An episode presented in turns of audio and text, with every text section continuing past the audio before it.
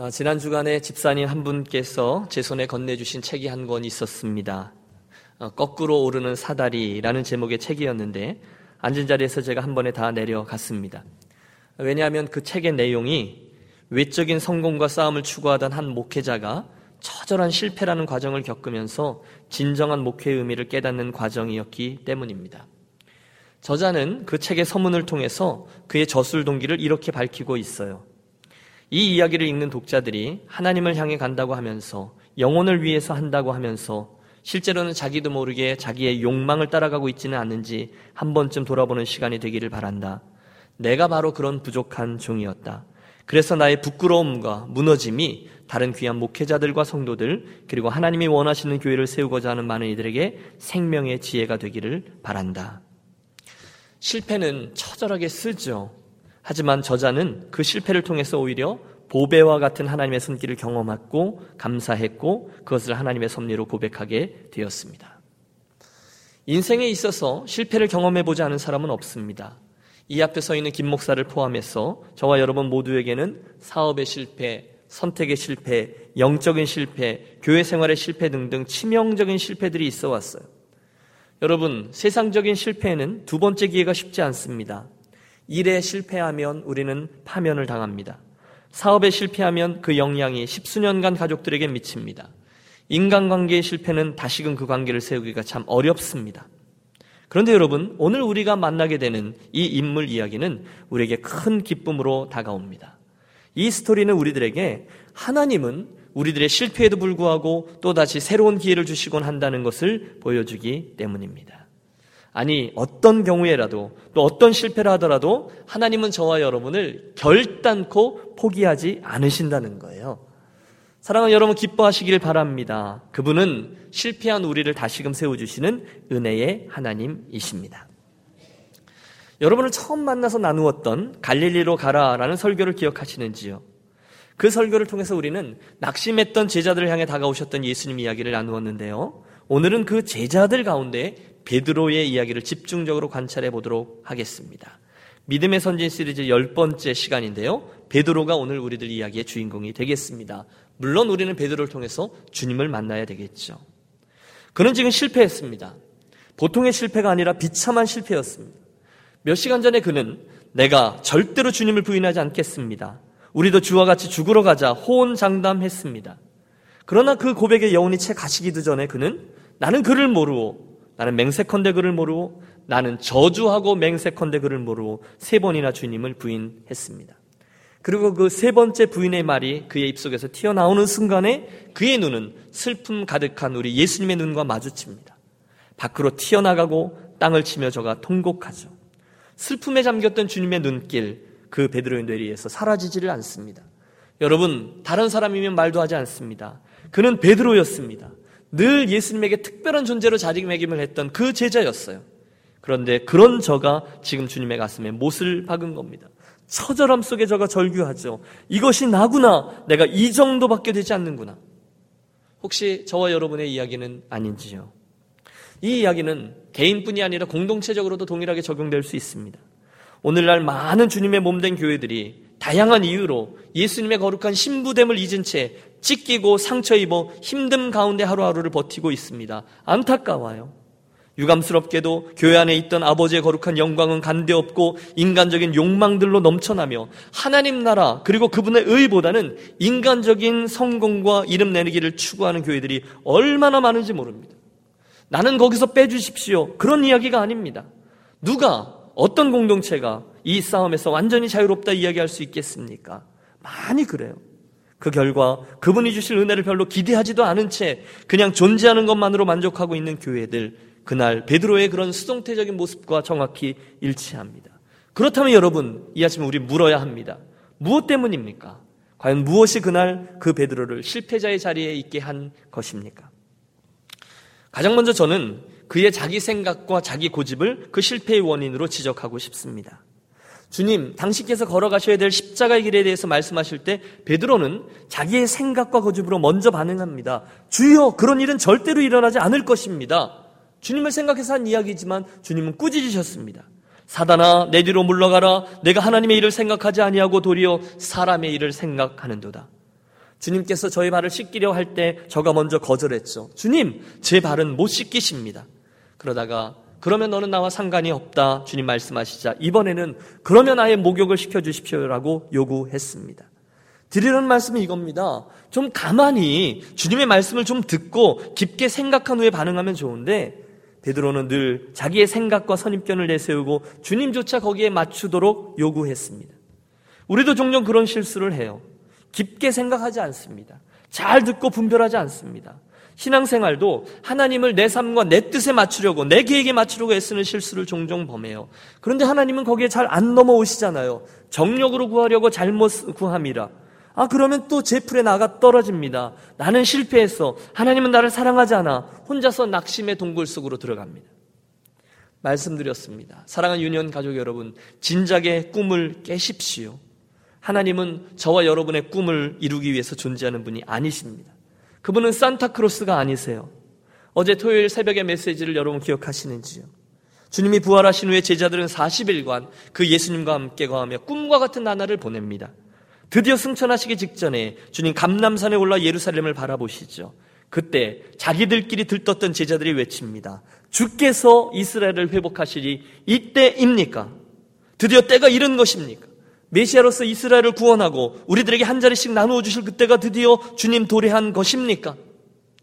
레슬리 뉴비긴의 말대로 한 가지 경고, 때와 기한은 너희의 알 바 아니고 한 가지 약속, 오직 성령이 너희에게 임하시면 너희가 권능을 받고 한 가지 사명 예루살렘과 온 유대와 사마리아와 땅 끝까지 이르러 내 증인이 되리라 하시니라.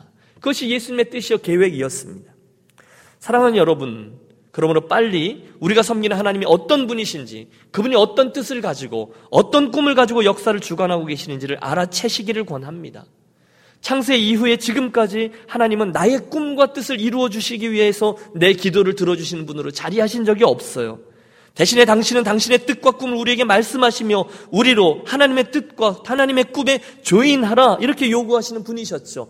물론 저와 여러분이 그분을 사랑하고 그분의 뜻과 우리들의 꿈이 정렬되면 이 나머지는 너희에게 더하여 주시리라. 그런 식으로 해서 우리들의 기도를 들어주시기는 하지만 나의 욕심 따라서 내 틀에 따라서 움직이시는 하나님은 성경에 나오지 않는다는 거예요. 그날 베드로의 실패는 주님을 자기의 틀에 맞추려고 했던 그의 고집 때문이었다. 우리 그렇게 말할 수 있습니다.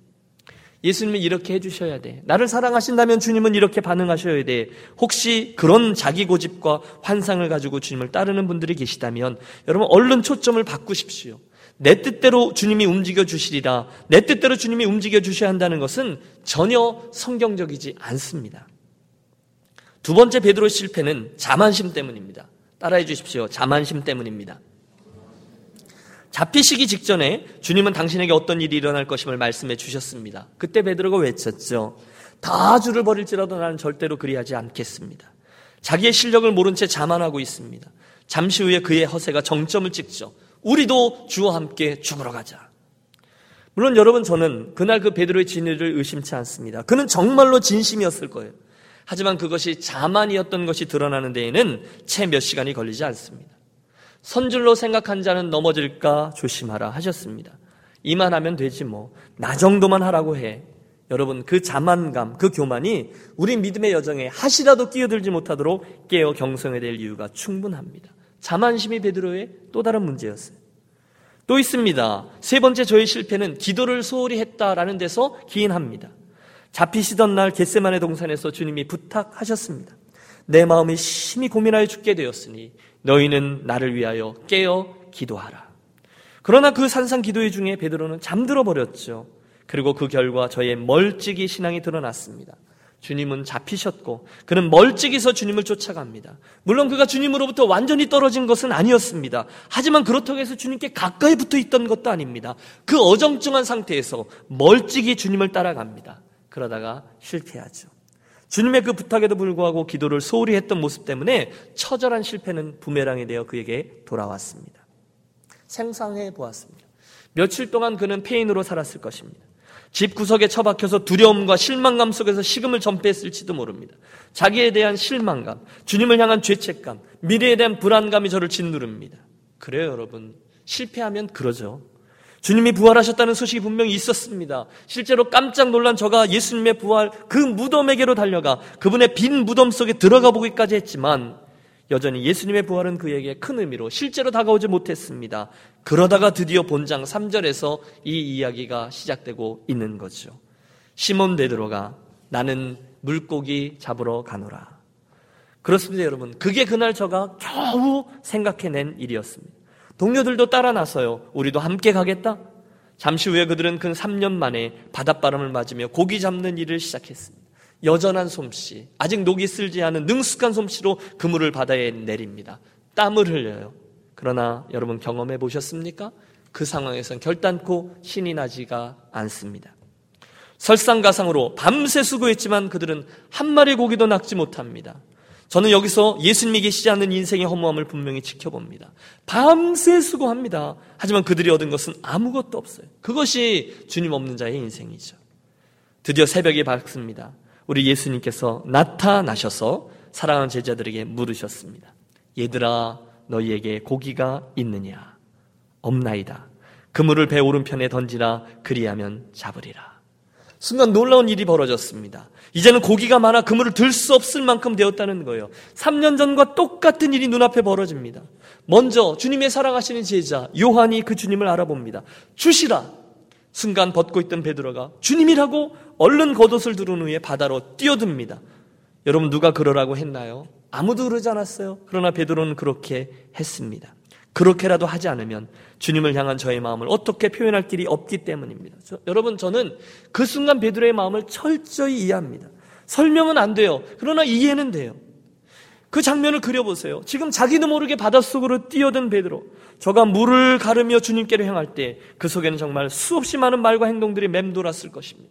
내가 주님을 만나서 죄송하다고 해야 하는지, 매달려서 나를 때려달라고 해야 되는지, 죽여주세요라고 외쳐야 되는지, 정말로 모르겠는 거죠. 그런데 그럼에도 불구하고 베드로가 잘한 것은, 그래도 주님께서 뭘 어떻게 해주시기를 바라면서, 그분의 긍휼을 바라보면서 그분께로 나아갔다는 것입니다. 여러분, 베드로는 처절했습니다. 주님, 그게 접니다. 주님, 그것이 제 성적표입니다. 제가 실패했습니다. 이제 제가 뭘 어떻게 해야 합니까? 여러분, 은혜입니다.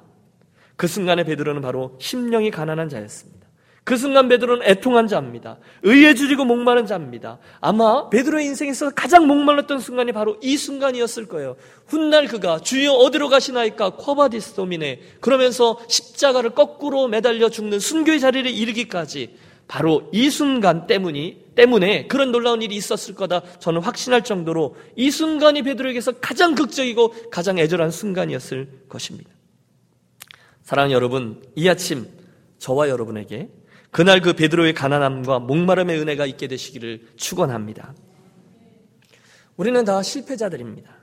지난번에 부활주일 동부 지역 연합 새벽 기도회를 갔더니 사회 보시는 목사님께서 처음 보는 옆 사람에게 이렇게 인사하라고 시키시더라고요. 얼굴을 보니 다 사형감입니다. 이렇게요. 다 했어요. 물론 예수님의 십자가와 부활을 이야기하기 위해서 그렇게 말씀하신 게 맞죠. 우리는 맞아요. 실패자들입니다. 십자가의 구원 사건이 우리를 구원했지만 그 이후에도 여전히 실패라는 놈과 매일 씨름합니다. 이 베드로처럼 말입니다. 따라서 이 아침에 뭘 어떻게 해야 할지도 모르면서 그래도 그분을 향해서 헤엄쳐 나가는 그런 목마름과 애절함 그런 것들이 오늘 저와 여러분과 우리 유년교회 공동체에게 꼭 있게 되기를 원합니다. 왜냐하면 오직 거기에만, 오직 그분에게만 우리의 살 길이 있기 때문입니다. 오직 그분에게만 은혜가 있어요. 오직 거기에만 새로운 생의 의미와 목적이 다시금 주어질 수 있기 때문입니다. 주님께서 숯불을 펴 놓으셨어요. 생선도 떡도 준비해 놓으셨습니다. 물가로 올라와서 그분 앞에 앉았지만 베드로도 주님도 아무 말 하지 않습니다. 어색한 그 침묵의 끝에 문득 주님께서 마치 아무 일도 없었던 것처럼 베드로에게 말씀하시죠. 가서 생선 좀 더 가져오너라. 여러분, 우리 예수님 진정한 고수세요. 당신이 정말 아무 일도 없었던 것처럼 베드로를 다루십니다. 네, 베드로도 벌떡 일어나 저쪽에 가서 도착하고 있는 제자들에게 가서 생선을 구합니다. 잠시 후 도착한 제자들 주님은 또다시 아무 일도 없었던 것처럼 말씀합니다. 와서들 조반을 먹으라. 하나 둘 그날 주님을 버리고 달아났던 배신자, 실패자들이 머쓱하게 나와 머리를 긁으며 주님 주변에 둘러앉아 식사를 시작합니다. 본문은 그때의 분위기를 이렇게 묘사해요. 제자들이 주신 줄 아는 고로 당신이 누구냐 감히 묻는 자가 없더라. 여러분 그 어색한 분위기 아세요? 그러나 저는 믿습니다. 식사가 진행되는 동안 그곳은 곧 따뜻한 주님의 공동체, 따뜻한 온기가 가득한 그런 자리가 되었을 겁니다. 사랑하는 여러분, 혹시 실패하셨습니까? 우리들의 그 실패의 자리에 오늘 우리의 주님께서 먼저 찾아와 주실 줄로 믿습니다. 여러분, 이게 원래 주님의 행보세요. 주님이 원래 그런 분이세요. 내가 나에 대해서 철저히 실망하고 절망하고 그런 거 있잖아요. 예수님 제대로 한번 믿어보려고 새롭게 각오했다가 며칠 되지 못해서 실패할 때, 사람들과 좀 잘 지내보려고 하다가 본의 아니게 또 넘어지고 철저하게 낙심될 때, 나는 이게 되는 게 아닌가 봐 할 때, 주님은 그런 순간에 저와 여러분을 버리지 않으시고 또 찾아오세요. 여러분 성경을 보세요. 하나님은 처음부터 끝까지 내내 손을 벌리고 다가오세요. 내가 여기 있노라, 내가 여기 있노라. 그리고 오늘 보세요. 친히 아침을 준비하십니다. 이리 와서 앉아라. 함께 식사하자. 초청하십니다. 그러면 사랑하는 여러분, 도망하지 마십시오. 주님 뭐하러 저를 또 찾아오셨어요? 마음에도 없는 소리 하지 마십시오. 그냥 그 제자들처럼 그 미안한 마음으로 머쓱하게 나와 은혜의 자리에 앉으십시오. 왜요? 그 바닷가의 식사 자리에서 주님은 그 제자들을 다시금 치유하시고 회복시키시고 일으켜 주시기 때문입니다. 할렐루야. 그 중에 오늘 우리들이 주목하려고 하는 믿음의 선진이 이 베드로죠.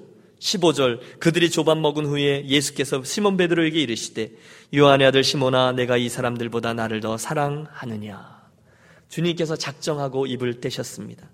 여러분 주님께서 여기 얼마든지 다르게 물으실 수 있음을 우리 압니다. 너 왜 그랬니? 쿠쿵. 인간이 그러면 안 되지. 쿠쿠쿵. 그분 얼마든지 그렇게 꾸짖으실 수 있으셨습니다. 베드로 밥 먹었으니 이제 계산해야지. 원산 폭격부터 시작할까? 여러분, 그러나 주님은 그렇게 따지지 않으셨어요. 대신 주님은 그런 이야기들보다 지난 며칠 동안 그 베드로를 생각하시면서 당신 마음속에 담고 또 담았던 당신에게 가장 절절한 질문을 지금 내뱉고 계십니다. 그것이 이것이죠. 요한의 아들 시모나, 내가 나를 사랑하느냐? 여러분, 주님의 저와 여러분을 향한 관심은 우리의 그 실패가 아닙니다. 도리어 우리를 향한 당신의 사랑, 거기에 있습니다. 주님께서 실패한 베드로에게 실패한 저와 여러분에게 가장 중요한 관심은 다른 게 아니라 지금 내가 현재형으로 그분을 여전히 사랑하고 있는가 아닌가 바로 거기에 있어요.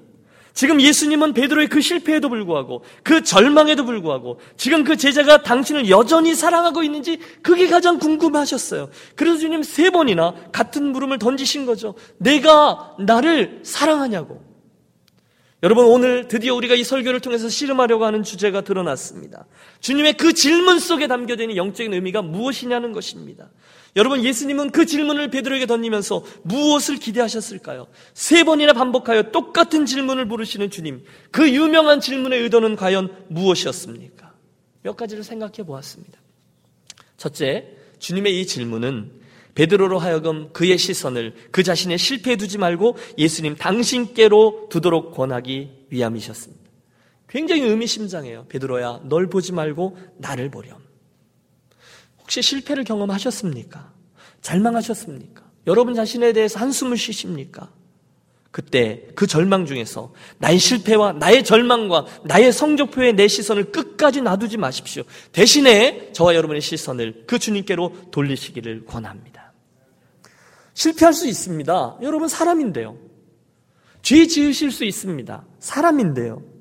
싸울 수 있습니다. 사람인데요.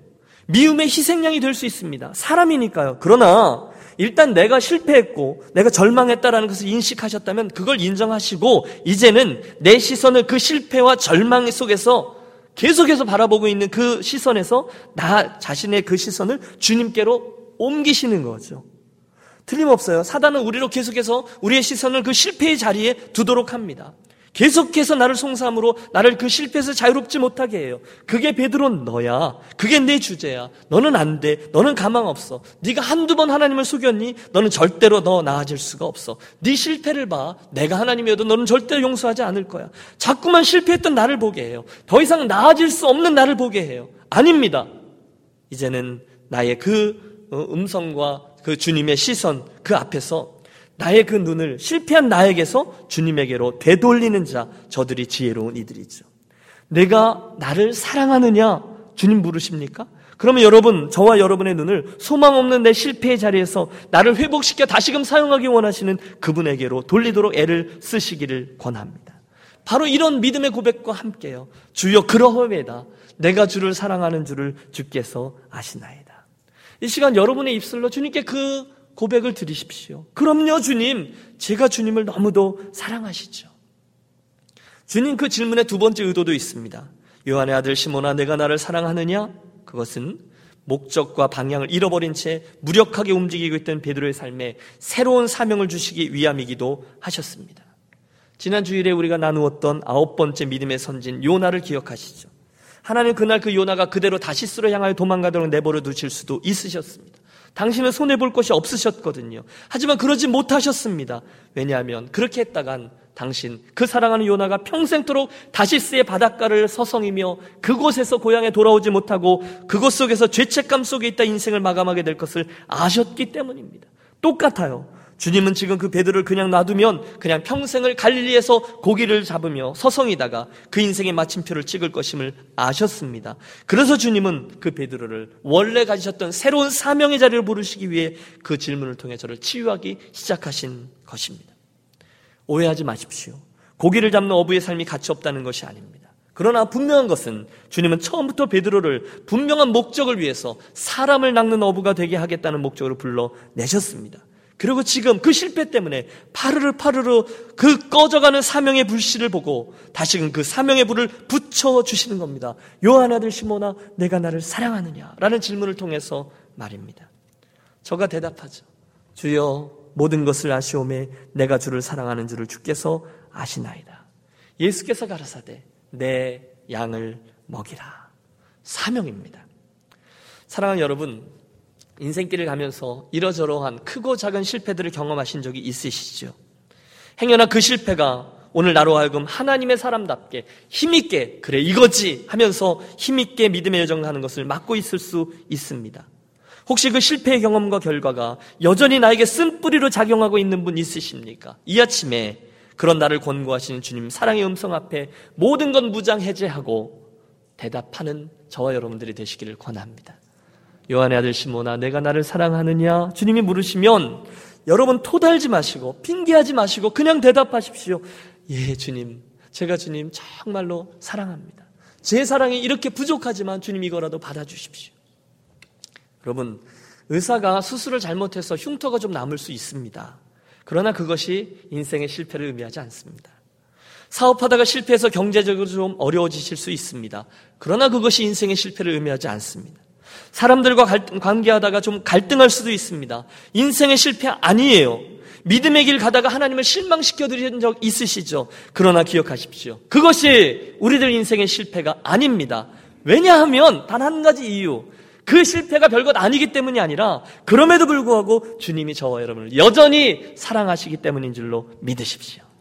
왜냐하면 그 주님께서 그 못난 나에게 그래도 오세요. 그리고 내가 나를 사랑하니 그것이 가장 큰 문제인데 라고 물으시기 때문이에요.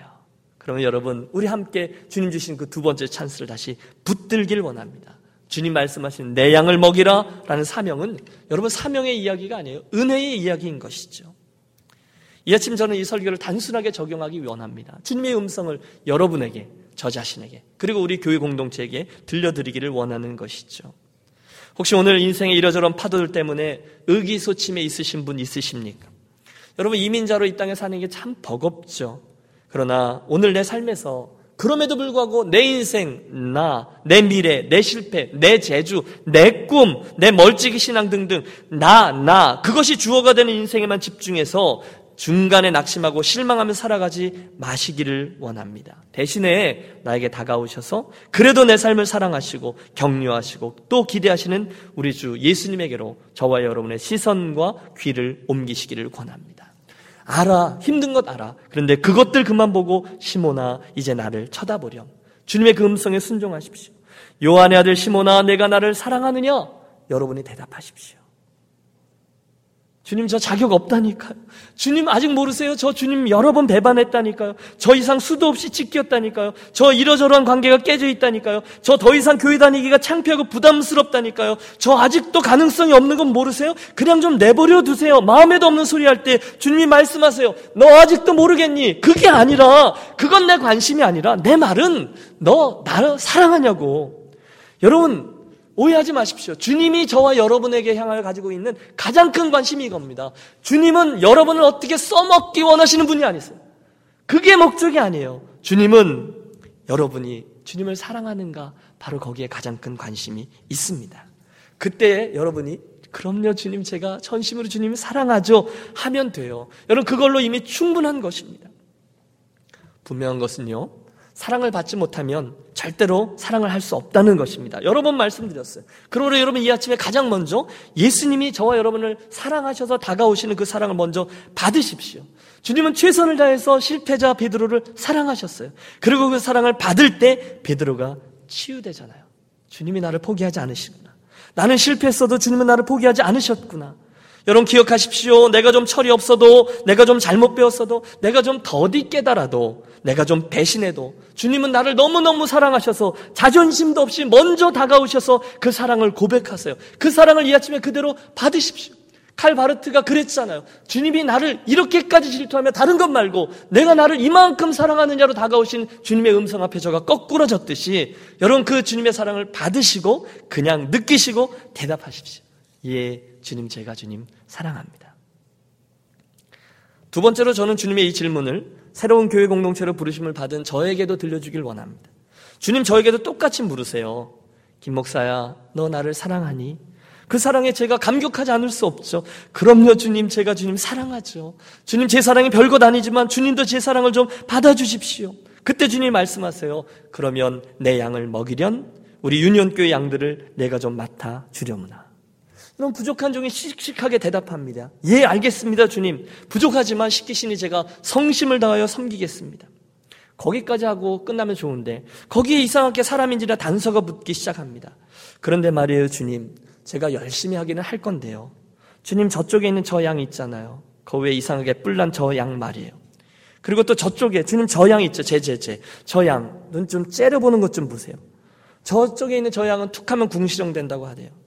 주님 쟤는 지난번에 한번 들이받았대요. 저쪽에 있는 거무스름한 저 양이 있죠. 저하고 코드가 좀 안 맞는 것 같아요. 그러니 주님 제가 열심히 하기는 할 건데요. 제, 제, 쟤는 딴 데 좀 보내주시면 안 될까요? 여러분 제가 지금 누구 쳐다보고 한 거 아닌 것 아시죠? 그때 주님께서 이 사명을 부담스러운 저에게 말씀하시는 거예요. 요한의 아들 시모나 나도 안다. 그 양은 아직 철이 좀 덜 들었단다. 저 양은 성격이 조금 이상하단다. 저 양은 어떻게 하다 보니 세월이 이렇게 많이 갔단다. 저 양은 아직도 못된 뿔이 있단다. 힘들지? 아, 나도 힘들어. 그런데 말이야. 그럼에도 불구하고 내가 좀 먹여줄 수 있겠니? 내 대신에 말이야. 쟤는 나도 잘 안 되는데 그냥 내가 사랑하고 봐줘서 나중에 내가 품고 데려갈 건데 그때까지 내가 인내하며 섬겨주면 안 되겠니? 솔직히 너도 그렇잖아. 너도 허물덩어리잖아. 그러니까 우리 모두 공사 중인 거 아는데 잠깐 내게 보관할 테니 내가 섬겨주면 안 될까? 나 쟤 사랑하거든. 여러분 그러면 제가 뭐라 그러겠습니까? 알겠습니다. 제가 비록 능력은 없지만, 제가 비록 인격도 모자라지만, 비록 제가 형편없지만, 제가 아직도 멀었지만, 주님 저에게 섬기라고 맡겨주시는 양들이라면, 제가 그분들을 생명을 걸고 사랑하겠습니다. 주님 저의 연약함을 도와주십시오. 여러분 그게 이 베드로의 대화를 통한 부족한 종에게 주신 아버지 그분의 음성이었습니다. 마지막으로 저는 이 음성을 우리 유년교 공동체에게 들려드리고 싶습니다. 사랑하는 여러분, 저는 솔직히 여러분들하고 좀 이왕이면 뭐 얼마 안 남은 저와 여러분의 인생인데 좀 힘있게 주님의 일을 하면서 나갔으면 좋겠습니다. 하나님께서 캘리포니아 바라보시다가 제가 여러 번 말씀드렸어요. 이렇게 당신께서 맡기시는 또는 당신께서 원하시는 일이 있을 때 딱 눈에 띄는 교회가 우리 유년교회가 되고 싶습니다. 너 나하고 같이 가자 말씀하실 때 유년교회가 턱하니 주목되고 폼나게 주님의 그 움직이심에 동참하는 교회가 되시기를 진심으로 바랍니다. 그런데 여러분 그 일을 위해 전제 조건이 하나 있습니다. 그것은 먼저 우리에게 있어야 될 하나님의 은혜가 있다는 거예요. 뭐죠? 바로 주님의 이 사랑을 충분히 받고 그 사랑 때문에 회복되어지고 힘을 얻는 그런 은혜입니다. 몇 주 전에 목양 칼럼에 제가 그런 글을 한번 썼죠. 일은 좀 더디게 하더라도, 일은 조금 못하더라도 사람이 더 중요합니다. 그 사랑의 공동체를 먼저 세우도록 하시죠. 라는 글 말입니다. 여러분, 누가 그걸 원치 않겠어요? 교회 오면 참 사랑이 있고, 교회 오면 행복하고, 교회 오면 마음 쓰는 그 일들보다 마음이 녹아들고, 교회 오면 빨리 집에 가기 싫고, 그래서 정말로 저절로 신이 나서 교회 일이 되도록 여러분, 우리 교회를 그렇게 함께 세워가도록 하겠습니다. 그런데, 사랑으로 역사하는 믿음이라는 단어를 우리가 주의하셔야 합니다. 사랑으로 함께 역사하는 믿음. 믿음이 굉장히 중요해요. 그런데 그 믿음은 단 한 가지 컨디션에만 작용합니다. 사랑으로 역사하는 믿음이어야 된다는 거예요. 이 말이, 이 말은요, 사랑 없이 된 일은 아무리 커 보이는 일을 해도 혹시 잘 돼도 그건 아무것도 아니다라는 의미인 거죠. 고린도전서 13장은 우리 압니다. 여러분, 저는 그 말을 그대로 믿습니다. 그래서 일은 좀 더디 하더라도, 아니, 일은 좀 덜 하더라도 사랑으로 세워지는 교회, 그게 훨씬 더 중요한 것임을 외치고 싶습니다. 함께 기억하겠습니다. 우리가 아무리 일을 잘 해도 그 일 하다가 혹시나 사랑을 놓치면 여러분 반드시 거기서 서셔야 해요. 그 훌륭했던 에베소 교회 주님으로부터 귀한 칭찬을 많이 받았습니다. 그런데 그 교회의 문제를 지적받죠. 너의 처음 사랑을 버렸노라. 거기에 문제가 있었습니다. 그때 주님 말씀하세요. 그러므로 어디서 떨어졌는지를 생각하고 회개하여 처음 행위를 가지라 말씀하셨어요. 무슨 뜻이죠? 인생의 여정을 달려가는데 교회를 잘 세워갔는데 처음 사랑을 어디서 놓쳤는지를 기억해야 된다는 거예요. 그리고 그리로 가서 그걸 다시 찾아야 된다는 거예요. 그리고 거기서부터 다시 시작해야 된다는 거예요. 그렇지 아니하면 우리들의 나머지 모든 일은 아무런 의미가 없을 수 있다는 것입니다. 오늘 사랑하는 여러분, 주님을 향한 그 처음 사랑을 놓치셨습니까? 어디서 놓치셨습니까? 잘 왔는데 어디서 놓치셨습니까? 그리로 가십시오. 기억하시고. 그리고 다시금 그 사랑을 붙들어야 되고요. 거기서 일어나셔야 합니다. 결론은 확실합니다. 그날 베드로가 주님의 그 사랑을 받아서 회복되지 않으면 비록 저가 고기나 잡으러 가자 하고 나설 수는 있지만 운동이나 하자, 돈이나 벌자, 선교나 하자, 심지어 교회당이나 짓자 하면서 나갈 수는 있지만 혹시 주님과 전혀 상관이 없는 일이 될 수 있다는 것을 두려움 중에 기억해 주십시오. 제가 목회하면서 여러 번 경험해 봤는데요. 주님의 몸된 교회가 이러저런 일로 인해서 상처를 받아서 이렇게 좀 다운될 때 어떻게 회복될 수 있는가 봤더니 그 성도들이 교회가 주님의 사랑을 넉넉히 느끼고 받아들일 때 그때 회복을 경험하더라고요. 할렐루야. 여러분 그게 중요해요. 사랑을 먼저 많이 받는 거죠. 제가 배웠습니다. 옳은 소리, 바른 소리, 백날 하고 또 옳은 소리를 많이 들어도 사람은 절대로 바뀌지 않습니다. 희한하죠? 옳은 소리 맨날 들으면 대신에 화만 냅니다. 대신에 좋은 소리, 기쁜 소리, 복된 소리를 들을 때 그때 사람의 마음이 높고 바뀌더라고요. 저는 오늘의 이 본문 말씀이 참으로 좋은 소리라고 믿습니다. 왜냐하면 실패한 제자 베드로에게 먼저 예수님께서 찾아오신 스토리이기 때문인 것이죠. 오늘 본문의 이야기는 우리들에게 복된 소리 또 기쁜 소식입니다. 이 아침 그분의 사랑을 먼저 받으십시오. 풍성히 받아들이는 저와 여러분이 되시기를 축복합니다. 기후가 하나 있어요. 뭐냐면 혹시 여러분 중에 스스로 지어놓은 마음의 견고한 진을 파하시기를 권합니다. 우리가 성경에 나오는 에베소서에 나오죠. 견고한 진이라는 단어가 있는데 그게 이제 사단의 공격 때문에 만들어 놓는 그런 견고한 진일 수도 있어요. 하지만 경험상 알게 되었는데 하나님의 사랑을 받아들이지 않는 내 스스로 만들어 놓은 견고한 진이 성도들에게도 종종 있더라는 거예요. 그분의 사랑이 내게로 흘러 들어와야 되는데 내가 이러저러한 이유로 길을 쓰고 그분의 사랑을 안 받으려고 애를 써요. 나는 원래 이래. 주님이 뭘 나를 사랑하시겠어. 내가 나를 아는데 하나님이 내가 하나님께 했, 던 일들이 얼마나 많은데 내가 무슨 하나님의 사랑을 받으시겠어. 내 스스로의 진에 갇혀서 그분의 사랑을 밖으로 쳐낼 수 있더라고요. 틀리셨어요. 여러분 제 말을 믿으십시오. 여러분은 하나님의 사랑을 받을 충분한 권리를 갖고 이 땅에 태어나셨습니다. 여러분은 하나님의 사랑을 받기 위해 태어난 거예요. 하나님의 사랑이 우리에게 이렇게 나타난 바 되었으니 여러분 마음의 빗장을 푸시고 이 시간 주님께서 베드로에게 오셔서 내가 너를 사랑한다 말씀하시면 어린아이의 마음으로 예 하고 그냥 받으시는 거예요. 또 있습니다. 여러분, 여러분은 두 번째로 이 앞에 있는 이 김 목사의 사랑을 받을 만한 충분한 권리가 있으십니다. 여러분 제 사랑도 받으십시오. 여러분 제가 여러분 사랑한다니까요. 받으셔야 합니다. 여러분에게는 그런 사랑을 받으실 권리가 충분히 있어요. 목사하고 사랑을 주고 받으셔도 돼요. 받으셔야 합니다. 똑같죠? 저도 여러분에게 사랑을 받을 만한 충분한 권리가 있습니다. 우리 유니온교회 가족들의 정이 참 많으세요. 제가 왔을 때 저와 저희 가정 얼마나 사랑해 주시는지요. 그런데 여러분 저는 욕심을 냅니다. 더 많이 사랑해 주십시오. 또 더 많이 저희 사랑을 받으십시오. 우리는 사랑하며 살기에만도 너무너무 바빠요.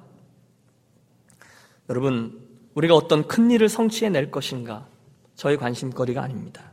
저는 여러분들 중에 앞으로 누가 장로님으로 세워지고 누가 권사님으로 세워질 것인가 절대로 거기에 관심 없습니다. 그건 절대로 제 관심 아니에요. 대신 제 관심은 요한의 아들 시모나 내가 나를 사랑하느냐? 예, 제가 주님 정말로 사랑합니다. 예수님의 여러분을 향한 사랑, 주님을 향한 여러분들의 사랑, 거기에 제 관심이 있습니다. 믿음의 선진 시리즈 열 번째 시간. 오늘 설교의 결론은 저는 여러분과 함께 한 가지 그림을 그리는 것으로 대신합니다. 저와 여러분은 진토입니다. 우리 유년교회도 진토입니다. 그리고 하나님은 우리를 당신의 원하시는 모습대로 만드시는 토기장이라 하셨습니다. 여러분 이 사실을 함께 기억하겠습니다. 그분은 오늘도 부지런히 저와 여러분과 교회를 빚고 계세요. 아이, 나는 성질대로 예수 믿어. 버티지 마십시오. 대신에 오늘 저와 여러분의 진토됨을 토기장이신 그분에게 힘 빼고 예수님께 내어놓는 저와 여러분이 되시기를 바랍니다. 예수 믿는 것은 결국 힘 빼는 작업이더라고요. 여러분 몸에 힘을 빼십시오. 그리고 저와 여러분의 진토됨을 자연스럽게 그분의 손놀림에 갖다 맡기십시오. 내가 팔 걷어붙이고 내가 주님 위해서 이렇게 하겠습니다. 여러분 그거 이전에 저와 여러분의 주제 파악하신 후 저와 여러분의 인생을 그분의 손에 갖다 맡기십시오. 그분의 사랑을 받으시고요. 그분을 사랑하기 위해 애를 쓰십시오. 그러면 내 양을 먹이라라는 그분의 사명은 사명의 음성으로 들려오지 않아요. 은혜의 음성으로 다가오죠. 실패하셨습니까? 괜찮아요. 아버지는 토기장이고 우리는 진흙이시니까요. 그저 다시금 빚으신 손길을 의뢰하면 두 번째 찬스 모두 저와 여러분의 이야기가 될 것입니다. 오늘도 그분은 우리를 빚고 계세요. 그분은 오늘도 유년교회를 빚고 계세요. 믿습니까? 혹시 저와 여러분의 인생과 교회 공동체 어떤 부분이 찌그러졌다고 걱정하지 마세요. 조금 기스났다고 와 소리 지르면서 포기하지 마십시오. 세상은 두 번째 찬스를 주지 않지만 우리 주님은 늘 두 번째 찬스를 주시는 분입니다. 이 아침 제가 마지막으로 예수님의 음성으로 여러분께 묻습니다. 여러분이 대답하십시오. 요한의 아들 시모나 내가 나를 사랑하느냐? 주여 그러하이다. 내가 주를 사랑하는 줄 주께서 아시나이다. 아멘. 하나님 아버지, 실패의 자리에서 주님 사랑의 음성에 응답함으로 치유되고 회복되어 새로운 사명 앞에 섰던 베드로의 이야기가 오늘 우리 모든 유년 가요의 가족들의 이야기가 되게 하여 주시옵소서.